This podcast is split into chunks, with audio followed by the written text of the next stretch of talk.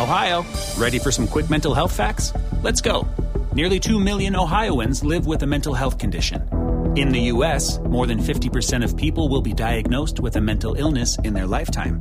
Depression is a leading cause of disability worldwide. So, why are some of us still stigmatizing people living with a mental health condition when we know all of this? Let's listen to the facts and beat the stigma. Ohio, challenge what you know about mental health at beatthestigma.org. Welcome into the latest episode of the Five on the Floor podcast on the Five Reasons Sports Network. Make sure to check out all of our content on fivereasonsports.com. That's where you can find our merchandise, all our great heat shirts. Also, of course, our other podcast, Three Yards Per Carry, Five Rings, Kane, Cinco de Zonas, Shula Bowl, just as last episode of the season, but we'll be continuing Fantasy on Five, Balls Cast, Light Skinned Opinions, and more. And of course, all of our updated stories and columns on the Heat, Dolphins, Hurricanes, Panthers, Marlins, and other South Florida sports. Before we get to today's episode, I want to tell you about a great sponsor of the Five Reasons Sports Network, and that's AutoNation. If you're looking to buy or sell a vehicle, AutoNation is where you want to go. They're the largest auto retailer from coast to coast, and their friendly and knowledgeable staff here in South Florida will help you save big on a huge selection of new cars, trucks, and SUVs Toyota, Honda, Chevrolet, Mercedes Benz, and much, much more. And if you're looking to buy pre owned, shop AutoNation's huge selection of one price pre owned vehicles, all clearly marked with one price, their lowest price guaranteed. You want to get rid of that old car? Turn it into cash today, get a top dollar offer and a check the very same day. They'll buy your car with no purchase necessary. Here's the biggest thing regardless of what you want to do with AutoNation, and you should do something with AutoNation, you've got to DM me at Five Reasons Sports. We've had some people do this, some listeners. They've had great experience. If you DM me on Twitter at Five Reasons Sports or email me at Five Reasons Sports at gmail.com, here's what's going to happen.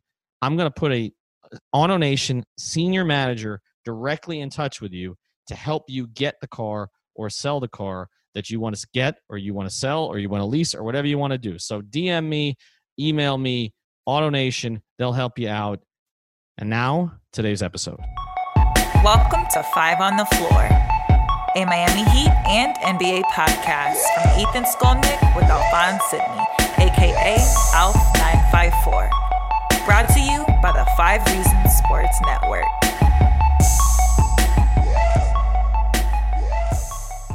All right, Ethan Skolnick back here. I'm with Alex Toledo. We did not pod after the Utah game. All three of us had other things to do, but we all saw the game.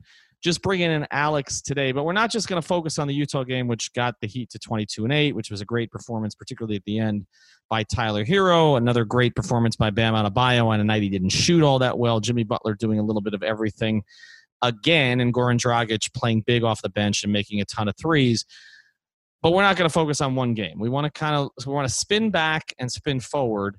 We're 30 games into the season. The Heat are 22 and 8. 22 and 8. Now, best case scenarios for this team, and I was one of the most positive people on this team in the market or anywhere. I know Alex and Alf were as well, or sort of came to that place over the course of the, the preseason. No, I'm very negative according to everybody. Well, I know everybody thinks you're negative. You're really not that negative. It's just I, I everybody used to think I was negative, but because I spun positive on this team, everybody seems. You were definitely more negative over the past couple years. That's yes, for sure. For good I mean, reason. Was, for yeah, good yeah, reason. reason because this is what the Heat should have been getting to, not that. Now I didn't anticipate Kendrick Nunn and Duncan Robinson all that, but I can claim I did. 22 and 8. 22 and 8. That's a 61 win pace uh, through the first, I don't know, we're a little past the first third of the season at this point, which is much better than anticipated. But we're not just going to do that, okay, they're playing really well. We're going to look back at the five things that we identified as major issues for the Heat coming into the season and where they stand with all of them because I think it'll give people a little better context of where they are right now and how they got here. So let's start with number one, Alex. The one that we began with was Jimmy Butler because he was the most important acquisition of the offseason. He was an acquisition that I thought the Heat would eventually make, but I didn't know that it would happen quite that way. They gave up less than I anticipated they would have to give up. There's a great debate to be had. We should probably devote an entire episode to this, but of all people, Dutch uh, Dutch Beak, Michael Sonbeek in our network, actually stated this on Twitter. It's the only smart thing Dutch has ever said, uh, which was that the Confirmed. best thing that the best thing that you concur, right? The, the best thing that ever happened to the Heat was not making the trade with Minnesota for Jimmy Butler because of the way the things ended up playing out. You probably don't. You probably make the playoffs. You don't get Tyler Herro. Maybe you go a different direction with some other players. Maybe some of the players that are here right now are not here anymore. Maybe you don't make the Whiteside trade. Maybe Bam is not unleashed. All of those things. I think that's a whole episode we can devote to.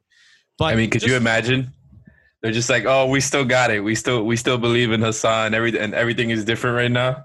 Oh my god! Please, I mean, shoot me. But anyway, We're talking so, about Jimmy and Hassan's uh, uh, compatibility. Uh, well, well, actually, actually, actually, yeah. If there was going to be any violence, it might have occurred during one of those practices. But yeah, all right. So let's let's get to what actually happened. Was they got Jimmy this offseason, and you and I and Al, Alf all asked the same question: Is Jimmy Butler a true number one? And I think we have to agree. I would believe after 30 games that he is he's just a different type of number one than we anticipated. He's not going to get you 30 every night, but he's making plays for other people every night. He's defending, which we knew he could do every night. He's making plays down the stretch every night. He's leading in the locker room and at practice and on social media and everywhere else and in the community every day, every night. He's a true number one, is he not? Um, yes and no, in a sense. I think Jimmy's been awesome. I think even though that he's kind of struggled to shoot from the field in a you know very consistent sense. Like you, just look at his percentages uh, from different areas on the floor; they're just lower than you would think. Like at the rim, from three to ten feet, from ten to sixteen feet, all of them are a little bit lower than they have been in the past. So there, there's evidence that that's going to go up, knowing what we know about Jimmy. But he's been good, man. Like I think Spo has utilized him, has weaponized him as this playmaker who he's going to use as the guy to basically penetrate the paint every single time, and that's his role, right? The, his main function on offense is to penetrate in the paint and either draw a foul, you know, get a good shot in the paint, or kick out to shooters, and it's working because Jimmy is very good at making reads, and and I think Spo noticed that from the start, and especially you know with Winslow and Dragic taking having time off made it even more so that Jimmy had to be that playmaker. But I've been very pleasantly surprised with just how much he's bought into the system to the extent that he's done it at, you know, how quickly it's meshed together. I think he's a huge reason for that. He's never tried to, you know, take over and take all the shots. Like his usage is at a pretty fair amount right now. Like he doesn't have, you know, a, a usage over 30. It's at about 25 right now. I think he's done a great job just playing a part of the team system, knowing what it takes to win basketball games during the regular season, putting in that effort every night, demanding the best out of everybody. I think he's done a great job. And it feels like it can only go up from here because of what I mentioned before of his shooting percentages being down all across the board. If, if I had to come to it, it would be like a B plus, A minus mm-hmm. type of thing, which I think is very good. Like he's been he's been great for them. Yeah, I would say A minus, uh, but I would trend towards A honestly, uh, rather than rather than down. I trend up a little bit. I, I think one of the important things that a number one has to do is know when he should be the number two or the number three. And I think what Jimmy has shown is a great feel for that. When, when he doesn't have it on a given night, or he just kind of wants to work his way into the game, or doesn't like his matchup as much, or maybe he likes somebody else's matchup, he's going to that guy. And it is, uh, you know, it's LeBron esque. I mean, he is, in a lot of ways, he's LeBron light, you know, and, uh, you know, that's not. disparaging someone. It's so weird because we say the same thing about Wade, right? Because they they have yeah. similar play styles, and now we're kind of saying a similar thing about him and LeBron. And maybe it's just the way that Spoelstra utilizes these types of players. He knows he, he knows exactly how to how to maximize them. Yeah, and I think that that Dwayne saw some of this in Jimmy, and that's part of it. But I mean, to, when someone's averaging twenty six and six, um, what LeBron was averaging what twenty six, seven and seven with the Heat, right? So. I mean, you're not that far off from those numbers. In fact, it's rounding. And he's averaging three steals and a block as well. Correct, correct. And now the incredible. shooting percentages are not LeBron's level. You mentioned that they're not LeBron's level. The line they are. He's better from yeah. the line than LeBron was. I mean, but, everything suggested it's going to go up. Like he's at 28% from three this season, and and just under 44% from the field. Mm-hmm. So that's that's definitely going to go up. And like I said before, all different spots on the floor, he's pretty low. So I think that's something that's going to go up. Just like you know, the shooting's gone down, but yeah, he's done an excellent job, and that's what, and what you said before is exactly why I said yes and no on him being a number one because he doesn't always need to be the number one. Mm-hmm. Right, he doesn't need to be, but but I think the the sort of understanding of when he does, particularly in the big moments, makes yep. him that. But I think what he's also set himself up for, Alex, is I think he has set himself up to slide over to a number two or three position permanently if that's necessary, whether it's Bam ascending or Tyler Herro ascending, or whether it's getting a Giannis or maybe an Oladipo who's younger than him, or maybe I don't know a Bradley Beal down the road. That he's he's sort of positioning himself. There's no doubt in my mind if the Heat were to get somebody of that caliber, that he that Jimmy would be taking less shots. Yes. Just from what we've seen so far, where almost every night there's guys on the team getting more shots than you wouldn't expect. That that other night, like we said, uh, seven people in double digits and he wasn't one of them. There's just been so many instances like that that I completely agree with you. I think he would, you know, he would do what's right for the team because I still think that he he knows he's good. The team believes he's good. They treat him like he's really good, mm-hmm. and he's gonna be their closer. So I, I you know, I think it's just, just a perfect two way relationship at this point. Well, when you take three shots and you uh, when it got your star takes three shots and the team scores 129, something's going right with that team. I don't care who you play. It's just that's I mean just facts and and I, I think he's been terrific. He's been better than I anticipated. He's better as a teammate than I anticipated. He's better than was advertised. I think what's been proven, and I'm thinking of writing a column about this for Monday, but I think what's been proven is the problem was the organizations and the players he was with, not him. Because if you look at what's happened, look at the three organizations he's not with anymore. Okay. Philadelphia is having chemistry issues, right? And Embiid doesn't appear happy, and Simmons is playing Call of Duty or something. I don't know what he's doing, uh, right? And and they already want to get rid of Horford, and and nothing's working out. And I know the record's good, but it's not working that well. And clearly, whatever issues they had were not Jimmy's fault. Minnesota, after the hot start this year, has gone in the tank again. Uh, and you know, you already have questions there about sort of the long-term viability of Wiggins. You mean to tell me point guard Wiggins wasn't going to work, Ethan? Right, exactly. Not not for longer than a week, right? He had the one fourth quarter against the Heat, and then look at Chicago. He had five assists one game, and they went crazy. Right, right. Look, right, and Jimmy's been getting seven or to ten consistently, and then look at Chicago, right? Zach LaVine wants to, you know, get out of there because the coach, or at least indicated that the players Jimmy was acquired for have not developed. It's Markkanen and. It doesn't LaVine. seem like any of those Bulls players really like the coach. I mean, obviously we don't know what's going on. We're looking from outside, but there's been so many tweets where people are are tweeting out videos from games where players are just looking lethargic. They're not even. Mm-hmm. It looks like they're not even paying attention to what the coach. Like they're not looking at him when he's talking to them sometimes, and it's just. Oof. So isn't it, so sometimes it's obvious. So is it possible then that the problem was in Chicago? You haven't had any stability there. Have you had stability in the front office with with Gar Forman and and uh, and Paxson? But the timelines didn't match up with the stability right. because they had that roster there. Like if you right. would have had Jimmy somewhat closer to his prime, along with you know Derrick Rose still in his prime, Joakim Noah still in his prime, Luol Deng in the back end of his, Boozer, like yeah, it probably would have worked out a little bit better for them. But it was a mixed timelines, uh, not you know not great circumstances. The Bulls front office sucks, and once that team disintegrated, everything else did. And then you go to Minnesota, and he didn't like what he saw from the rest of the guys. I think he he didn't want to be part of somebody who he thought was a clown show. He probably got discouraged by how much they dropped in the standings after he got injured, mm-hmm. especially if they're you know they're they're paying and playing Wiggins and KAT like they're more important than Jimmy. And then the same thing happened again in Philly. Yep. Except in Philly, I think he appreciated the hard work that they put in, the fact that they were a defense first team. But at the end of the day, that had more to do with the basketball fit than anything, which is obviously still a problem for them. The, the, but look, but look at the guys that we don't know if it's had, ever going to work. But look at the guys that Jimmy's had issues with. They've been, I think, what he views to be entitled number one overall picks, right? Simmons, Wiggins, Towns. Okay. Yep. And and so you know, Embiid, uh, who was not drafted first, but could have been if he was healthy uh, at the time. You know, he doesn't seem to have an issue with Embiid, but the others he seems to have an issue with. Okay. In Chicago, he developed a relationship with Derrick Rose, but it was very choppy. I mean, if you talk to people there at the beginning, I mean, here is truly light years ahead. They didn't tank this entire time, and now they don't have to have that problem. right, because they can never get a number one overall pick, right? so a bunch so of 13s, 14s, and undrafted guys playing with Jimmy.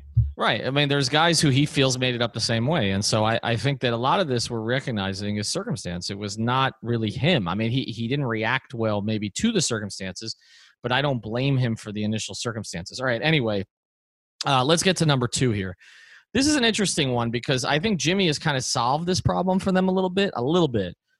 But this problem has persisted. This is the one of the five we talked about in the preseason that they still had, which was who was the point guard. And the debate at the time that we had, Alex, was Dragic or Winslow. And I think we all said all three of us said they'd be best off with Dragic off the bench and Winslow starting. So the plan that the Heat had was similar to the plan that we prescribed. The problem is that the player we prescribed to be the starting point guard doesn't play and hasn't played in a while. And I just want to address this a little bit because I said this on a previous podcast. Okay. Um, it is unusual. It is unusual for the Heat to disclose this little information about a player's injury after this much time. And there are only two reasons that that has typically happened. One, the injury is worse than they let on initially, which has happened many times. Okay. That's possible. The second is that the player and the team are not on the same page necessarily with every part of the treatment of the injury.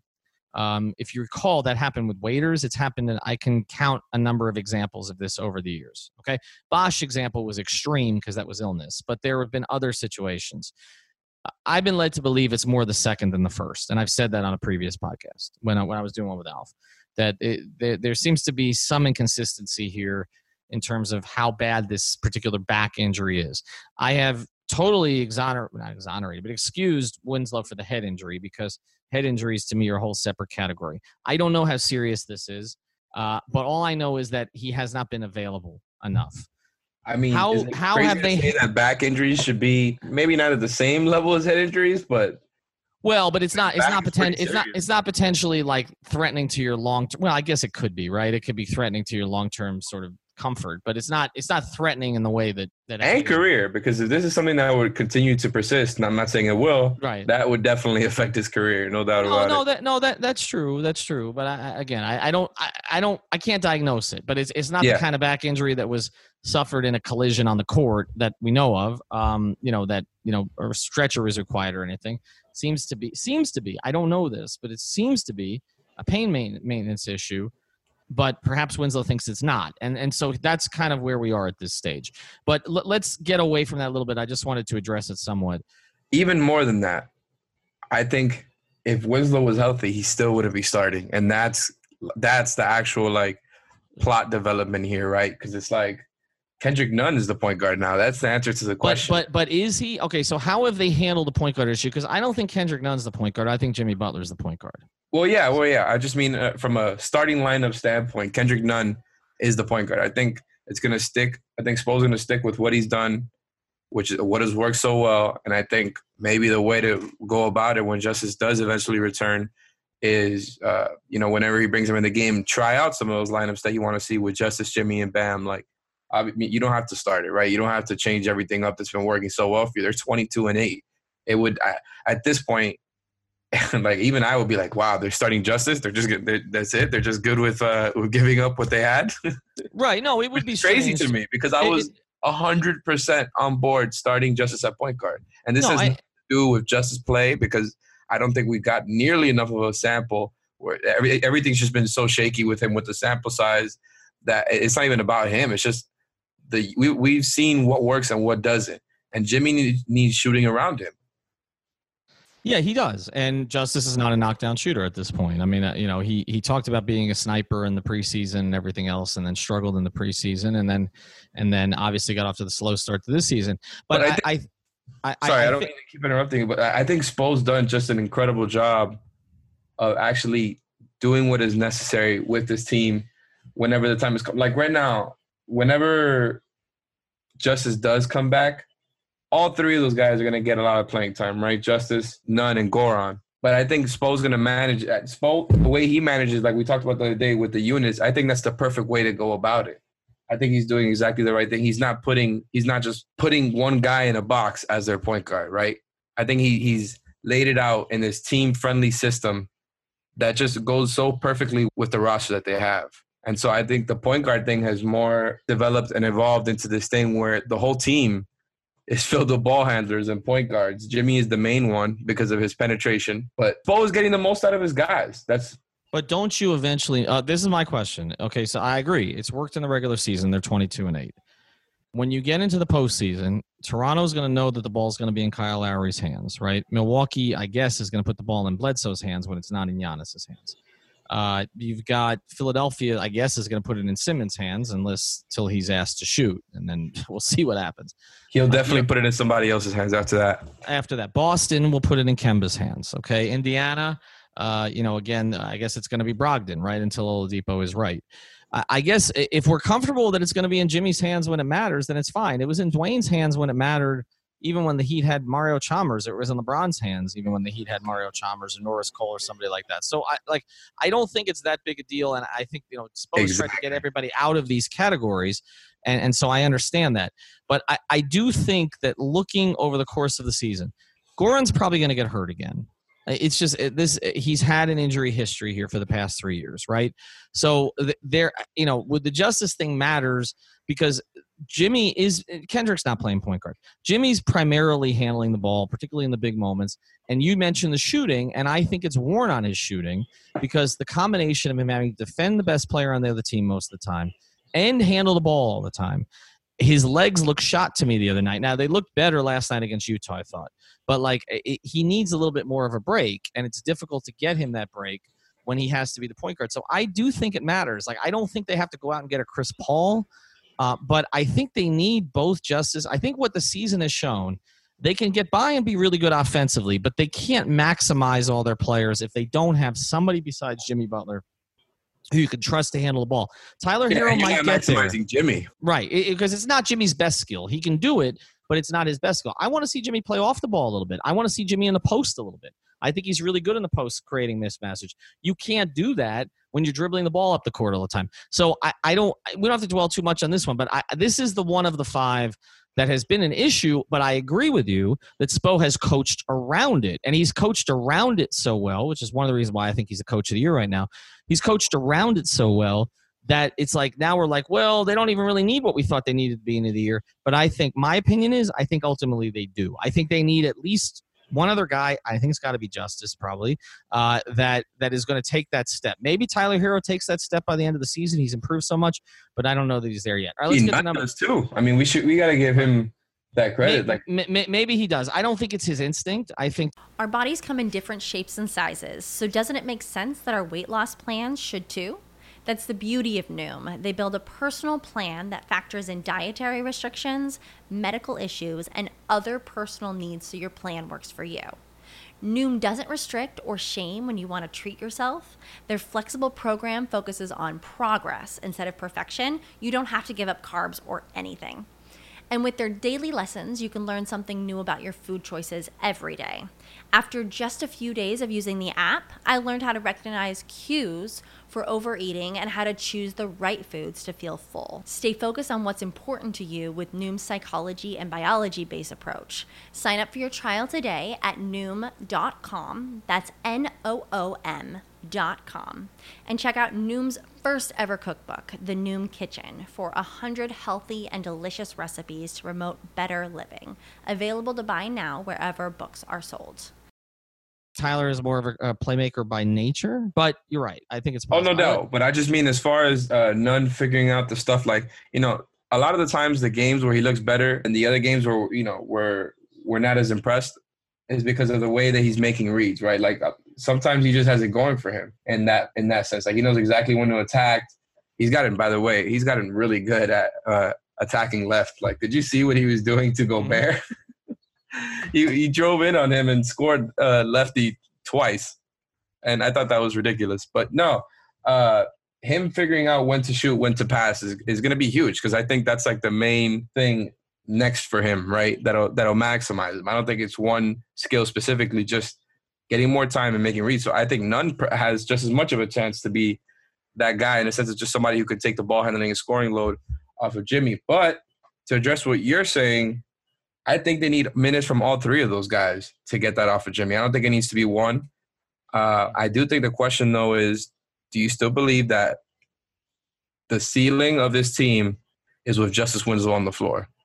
Yeah, because that's going to be important. Like that's what we thought. And now, like Derrick Jones Jr. has kind of uh, is it just is it just because he's playing, or has Derrick Jones Jr. kind of taken another step in the ladder that is this team and this roster? Has well, he taken yeah. another step on that ladder? He has, but save it because we want to get to that on defense. All right, let's get to number three. And this was another big question that we had before the season: Who is going to be the number two on this team? And I think I actually had Giancarlo Navas on with me for this one, and I think we both identified Bam, I believe, or maybe he identified Justice. Um, I, I definitely identified Bam, if I recall correctly. Uh, now there's the question if he's the number one or the number two. We've obviously gushed all over Bam Adebayo. Um, the numbers are outrageous. Some of the numbers, when you look at you know what he's done throughout the season, it's like him and Giannis. I mean, some of the some of the numbers that have been spit out. I mean, he's become an elite player in a very short period of time. So let's not dwell on what he's become. We've touched on that in enough podcasts.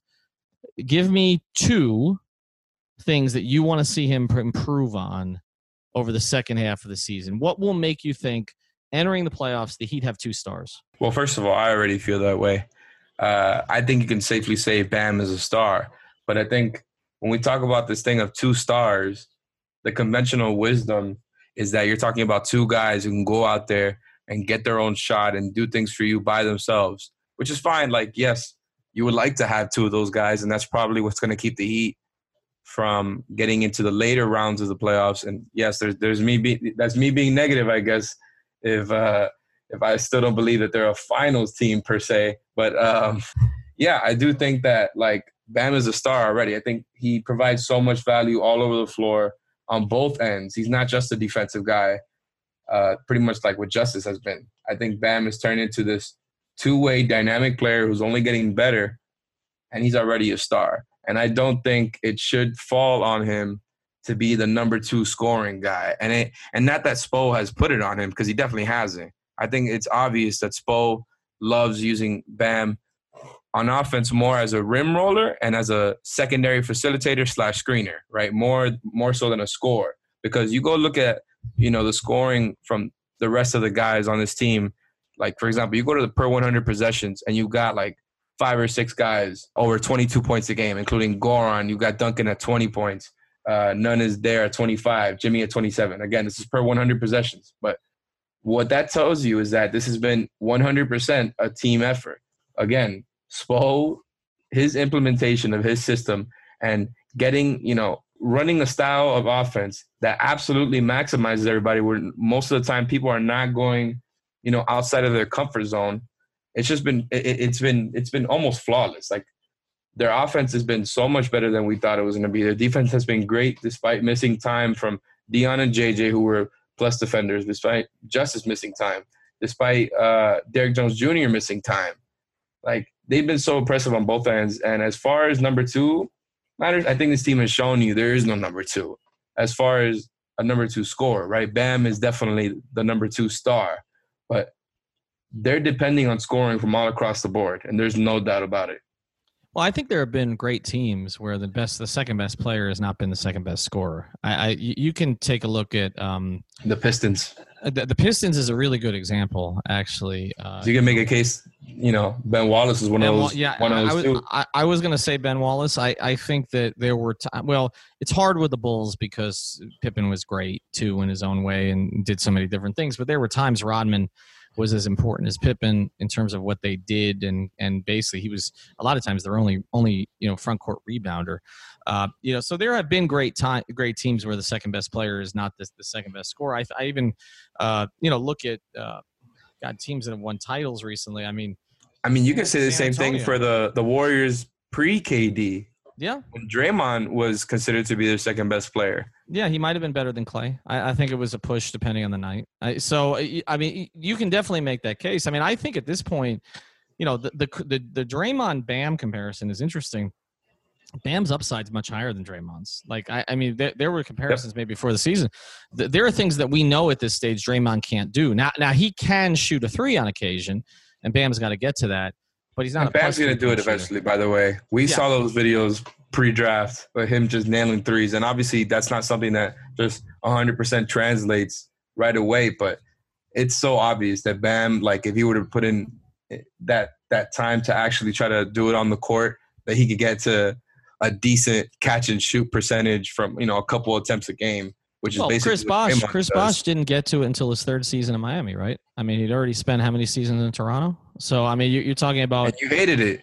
And I hate yes, don't mind me. Okay, I did hate it. You're right. I hated it. I hated it. I wanted Chris to get down on oh. the post. I know that was remind me of one of the few things I was wrong about during the Big Three era. Okay, I was definitely wrong about that one. That's yeah. it. We're ending this topic. Has Spo uh, told you that? Uh, Uh, no, I've heard about other things I was wrong. like, you about. wanted Bosh in the post instead of LeBron and Wade. I, I, I didn't want it as inverted. I, I wasn't positionless. That was that was the problem. All right, we're going to tell you about another great spot to the Five Reasons Sports Network. We get to our last two topics here. Just had a watch party. We're going to have a couple more. That's the Gold Club in Pompano. It's not far from Powerline and Copans in Pompano Beach. Totally renovated inside. It's a beautiful, beautiful place. And we're not just talking obviously about the scenery, but it's not just a gentleman's club. So we don't want to stereotype it. Ladies get in free there all the time. That's right, seven days a week, 11 a.m. to 2 a.m. They've got a full kitchen there so you can eat. They've got a full bar. And if you come in on Mondays, they've got you call in on Monday, where basically you pay $5 and they will fill up your glass with just about anything that you want for the entire night. That was not great for our friend Alphonse Sidney on the night of our watch party. So check out the Gold Club in Pompano. Next watch party, I don't know if we're going to do one in January. We're definitely going to do the Sacramento game in February. So they should win that one. So you guys can't complain. We're two and one this year, by the way, in watch parties, and we're looking at one other in February that may be kind of an easy one for the. I mean, biggest upset of the year. That we're two and one in watch parties and wins against Philadelphia and Milwaukee. Alex wins On the road On the road, well, yeah, all the watch parties on the road, but yeah, two big wins True. on the road. We're not going to talk about the guess the two best teams in the conference. I mean, you should, you should be bragging about it more, to be honest, for all the shit that you caught for so long. That's true. Yeah, yeah. You're bringing up all the shit that I catch all the time. Yeah, Bo- Broward County. We did two in Broward County, and they won. They've won uh, both of those because the other one was at GQ's Craft House. The one we lost was in Dade at Duffy's. But anyway, we're gonna do another one at Gold Club for the Sacramento game. But go check it out before we get there. That way you'll know how the place works. All right, I'm gonna get to the last two parts of episode. We'll do these two quicker. Uh, but the two other things that we touched on before the season were shooting and then rebounding slash defense. I don't think anybody anticipated they would shoot the ball this well, Alex. Uh, I don't know that we thought Duncan Robinson was going to be this part, big part of the plan. I, I believed in Tyler Herro, but I didn't know if it would happen quite this soon. I thought that Kendrick Nunn was a rotation player, but didn't know that he would be making 35% from three as a starter. They have shot the ball extremely well. They've gotten each other open looks, which is the, to me the most important part of shooting is the pass that comes before it. They move off the ball. Meyers Leonard has been terrific in his limited minutes from a shooting perspective. He probably should shoot more. Other than Jimmy, I think everybody on the team is shooting and Justice, right? Everybody on the team is shooting better than projected. Goran Dragic is suddenly a knockdown three point shooter. Do you believe in their shooting now going forward? Yes, I think so. I think in the beginning, it was a little bit, uh, you know, we had to see a little bit more of it. But now, like you said earlier, we're more than a third of the way through, which is not nothing, right? Like, obviously, you can't extrapolate that over a whole season and expect it to translate. Like, I don't think the Heat are going to win 61 games, right? But we've already seen similar regression, and yet they're still really good. They still have one, two, three, four, four guys shooting 40% or higher from three, including, you know, a 45 in there, a 48 in there. You got uh, Herro at just under 39. You've got Nunn at 35% from three. They've got a lot of shooting. And I think Nunn's, by the way, percentage being that uh, low, that much lower than everybody else's is only because of the types of shots that he takes, where he takes a lot of those, you know, the, the defender drops back off the screen and he pulls up after a dribble. I think a lot of those guys aren't doing that. But they've got shooting all across the board, and it's exactly why their offense has been as good as it is. And again, credit to Spoelstra for recognizing the shooting talent that they have on the team, right? Like it's it's there, and he's maximizing. He's getting Duncan Robinson to be Wayne Ellington 2.0, except taller, and you know, getting blocks for you, and extremely cheap, undrafted. Like it's just a ridiculous story between him and Kendrick Nunn, the type of shooting and production that they've been able to get in the starting lineup every single night. Like those guys have been so good for them as release valves. Like without the shooting that they've gotten from Nunn, Herro, Robinson, and then Meyers, who knows? Like what? The, like the offense is probably a lot clunkier if you have like just a more similar roster to what you had the past few years. You mentioned it's been every night, and- and it's been the point that when they don't get it, we're surprised. So when they didn't get it the, the first game up in Philadelphia, we were surprised, right? Like when they shoot, when they have one of those games, like we got accustomed over the past couple of years to them having some games where they'd shoot under 27% from three and, and take a lot of them and miss a lot of them. Hasn't really happened that often this year. And, and so now in the playoffs, some of those, some of those lanes will shut down. Some of the movement will stop They will. shots will become harder. Um, you'll also won't have as many of these guys on the floor in some of those situations. But I think what's been encouraging is, for example, Spoelstra's willingness to play Duncan Robinson as a small ball four uh, in some of these situations where so you get the extra shooter there next to Bam. So can he play on in that situation down? And then it's not just it's not just the guys we thought would shoot, but like Derrick Jones Jr. is making threes now. So like if that happens, that raises his you can he's playable in some of those situations. Now, again, I don't know until we see it in the playoffs, particularly until you see it on the playoffs on the road, because we know role players play better, but particularly shoot better at home. And so it's not just that, right? It's like their offense is so built on guaranteed production mm-hmm. from these shooters who you basically had no idea what you were getting coming into the season. Like you didn't know that Nunn and Roberts were going to be as good. You didn't, you weren't 100% sure that Herro was going to be this good right away. Like depending on those three guys, like they're a pretty big piece of the pie, right? Mm-hmm. Like Jimmy is a number one, yes, but again, they're playing a team oriented offense. And I think, like you said, those passing lanes are going to shut down. I think that ball movement is going to come to a grinding halt. And I think that's why, like, I've had so much trouble going back and forth on, on how good this team truly is because I, I projecting in a playoff environment, what is that offense going to look like? Are you going to get those same cuts and passes off of those actions that you've been doing, right? I think you're going to be heavily scouted. I think teams are going to know exactly what actions you like to do a lot. And yes, Spo is uh, great at kind of throwing teams off, at uh, doing different things when he feels that the team is sussing out what he's doing, you know, in a playoff environment. But yeah, that's definitely going to be, you know, what what you got to monitor going forward, especially if you're trying to see how good this team really is and we're not going to know. I mean, we're not going to know until they get there. Like you can see a little bit more of it in a clutch situation against Utah. You can see a little bit more of it on the road in Philadelphia during. By the way, great win because the Jazz are a great defense. So mm-hmm. always getting like getting a win against an elite defense like that, where you, they've got great defenders all across the board. They've got Gobert there in the paint. Just a great win for them. Uh, they keep racking up wins versus good teams, even though Utah has been terrific. The fact that they've been able to score against very good defensive teams, it's a great sign. Yeah. So let's get to the next one here, the final one rebounding and defense. We worried about the loss of Hassan in these two areas, and we thought this is the one place it could hurt them. It hasn't hurt them in any meaningful way, except that they're not particularly good at the rim. But what all the numbers show is they're not letting people get to the rim as much. Part of that, I think, is because Bam jumps out on everybody, so nobody gets past him. But the other thing is that they're not getting to the rim even though they haven't had Justice for the majority of the season at this point. Um, rebounding and defense, sustainable from where it has been so far this season. Defense, uh, absolutely. I think whenever you get Justice back, it's only going to improve the defense. I think uh, the more time that they get with each other, the, the more familiar that they're going to get, you know, with that system that they run, just very much based on communication and discipline. And that's something that's only going to get better, especially when you're talking about two rookies on this team, right? And and basically three because Duncan Robinson didn't get significant playing time last season, and you're getting you're relying on them for so many minutes. Like it's only going to get better with time, and especially since like all those guys have been, you know, pretty decent at it uh, on the defensive end. Um, yeah, it's only going to get better. As far as rebounding goes, um, they're a good rebounding team. They've been in the top three, top five in rebounding percentage all season. But I do still think it's going to be a little bit of an issue versus bigger teams. I, I, I don't believe that this team is some is a team that's going to out rebound everybody on a given night. I think like in a matchup versus obviously Philly or Milwaukee or even like Toronto, they, they, they might get out rebounded just because they don't have that size. And I don't think Meyers or Kelly are very good rebounders but you get it from other places, right? Like Justice is good for the position he plays. Herro is good for the position he plays. Derrick Jones Jr. is a great rebounder. You know, Jimmy's a good one.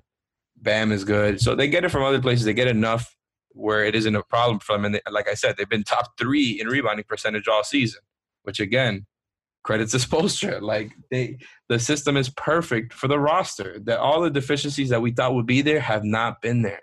And Even that's a credit to coach. Not, even with them not having all of them healthy. Now, I, I think a couple guys we want to take into account here as we talk about these two things.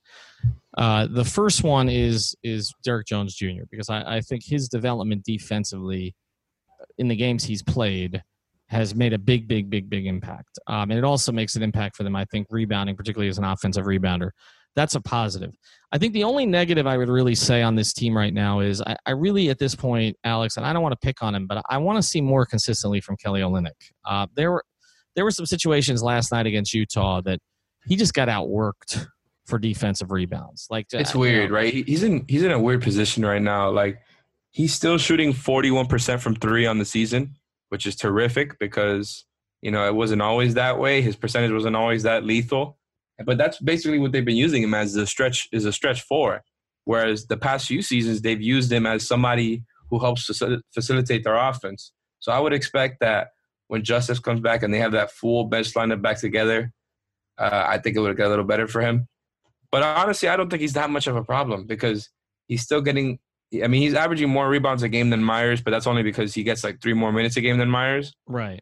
But again, like those two guys, it, it's it's weird because you can't. They're not fours because you can't. They can't guard fours for the most part. Maybe Kelly can sometimes against slower guys, but they're not. They can't guard fours, and at the same time, it's tough to put them at five because they're not great rebounders. And I, yeah, and I think looking at it, um, you know, could you see more of Silva going forward if they're having rebounding difficulty? I, I just maybe it's aesthetic with him. I'm not sure. I've always liked his game. I, I just haven't seen him. There's too many nights that I'm coming out of this saying he's not making an impact that the other guys are. You may be right that it may be positional. Uh, the ball's not in his hands quite as much as it was before.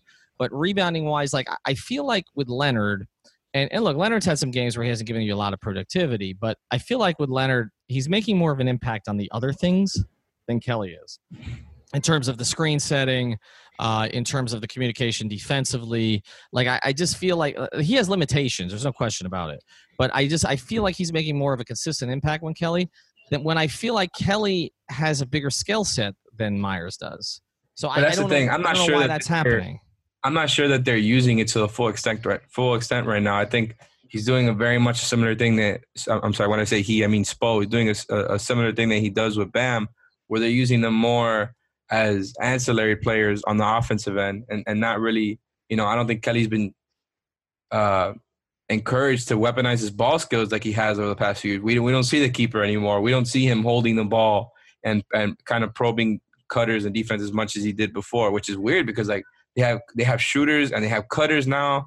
They have an actual number one. So like again, you can get to that Jimmy post action if you play them together because you could have uh, Kelly out uh, at the top of the key, holding the ball up, just waiting for Jimmy to get that matchup. But yeah, I, I, I it is weird because it's like he always the team always feels a lot worse defensively when he's playing at the five and you know DJJ is your four or something like that. Like it's not exactly ideal. It's fine for the regular season, because you know you're not depending on it and you're not playing big teams every night. But again, you know, I think you're right about the Silva thing. Like, I think we're going to keep seeing lineups every once in a while, mm. like like what we've seen with DJJ at the three, Kelly at the four, Silva at the five, which gives you a lot more size. Mm-hmm. Uh, Kelly doesn't have the the responsibility to be a protector or a rebounder. But yeah, I, th- I think just for me, I just want to see what the team looks like when they're fully healthy. Well, I don't think that'll ever happen, Alex. I think that's the one thing we've learned this season. We're I mean, gonna see it all year, and, and, right? And they're twenty-two and eight in spite of it. But I, I just, I don't think that's gonna ever happen. I think that's just the reality of it. I think the overall report card at this stage is an A. I don't think, I don't know how you could grade it any other way.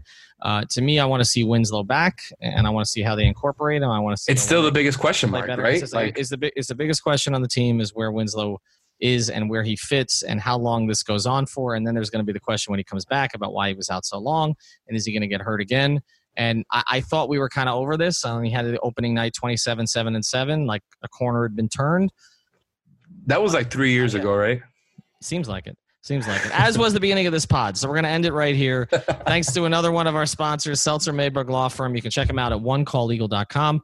That's onecalllegal.com. Service all of your needs immigration, traffic tickets, personal injury, all that stuff. They're based right here in North Miami, but they handle cases from all over the states. And that's one calllegal.com. They handle your traffic ticket for $49 and up. They took care of a couple of mine. So you should definitely reach out to them. It's a Seltzer Mayberg law firm. Thank you for listening to the Five on the Floor on the Five Reasons Sports Network.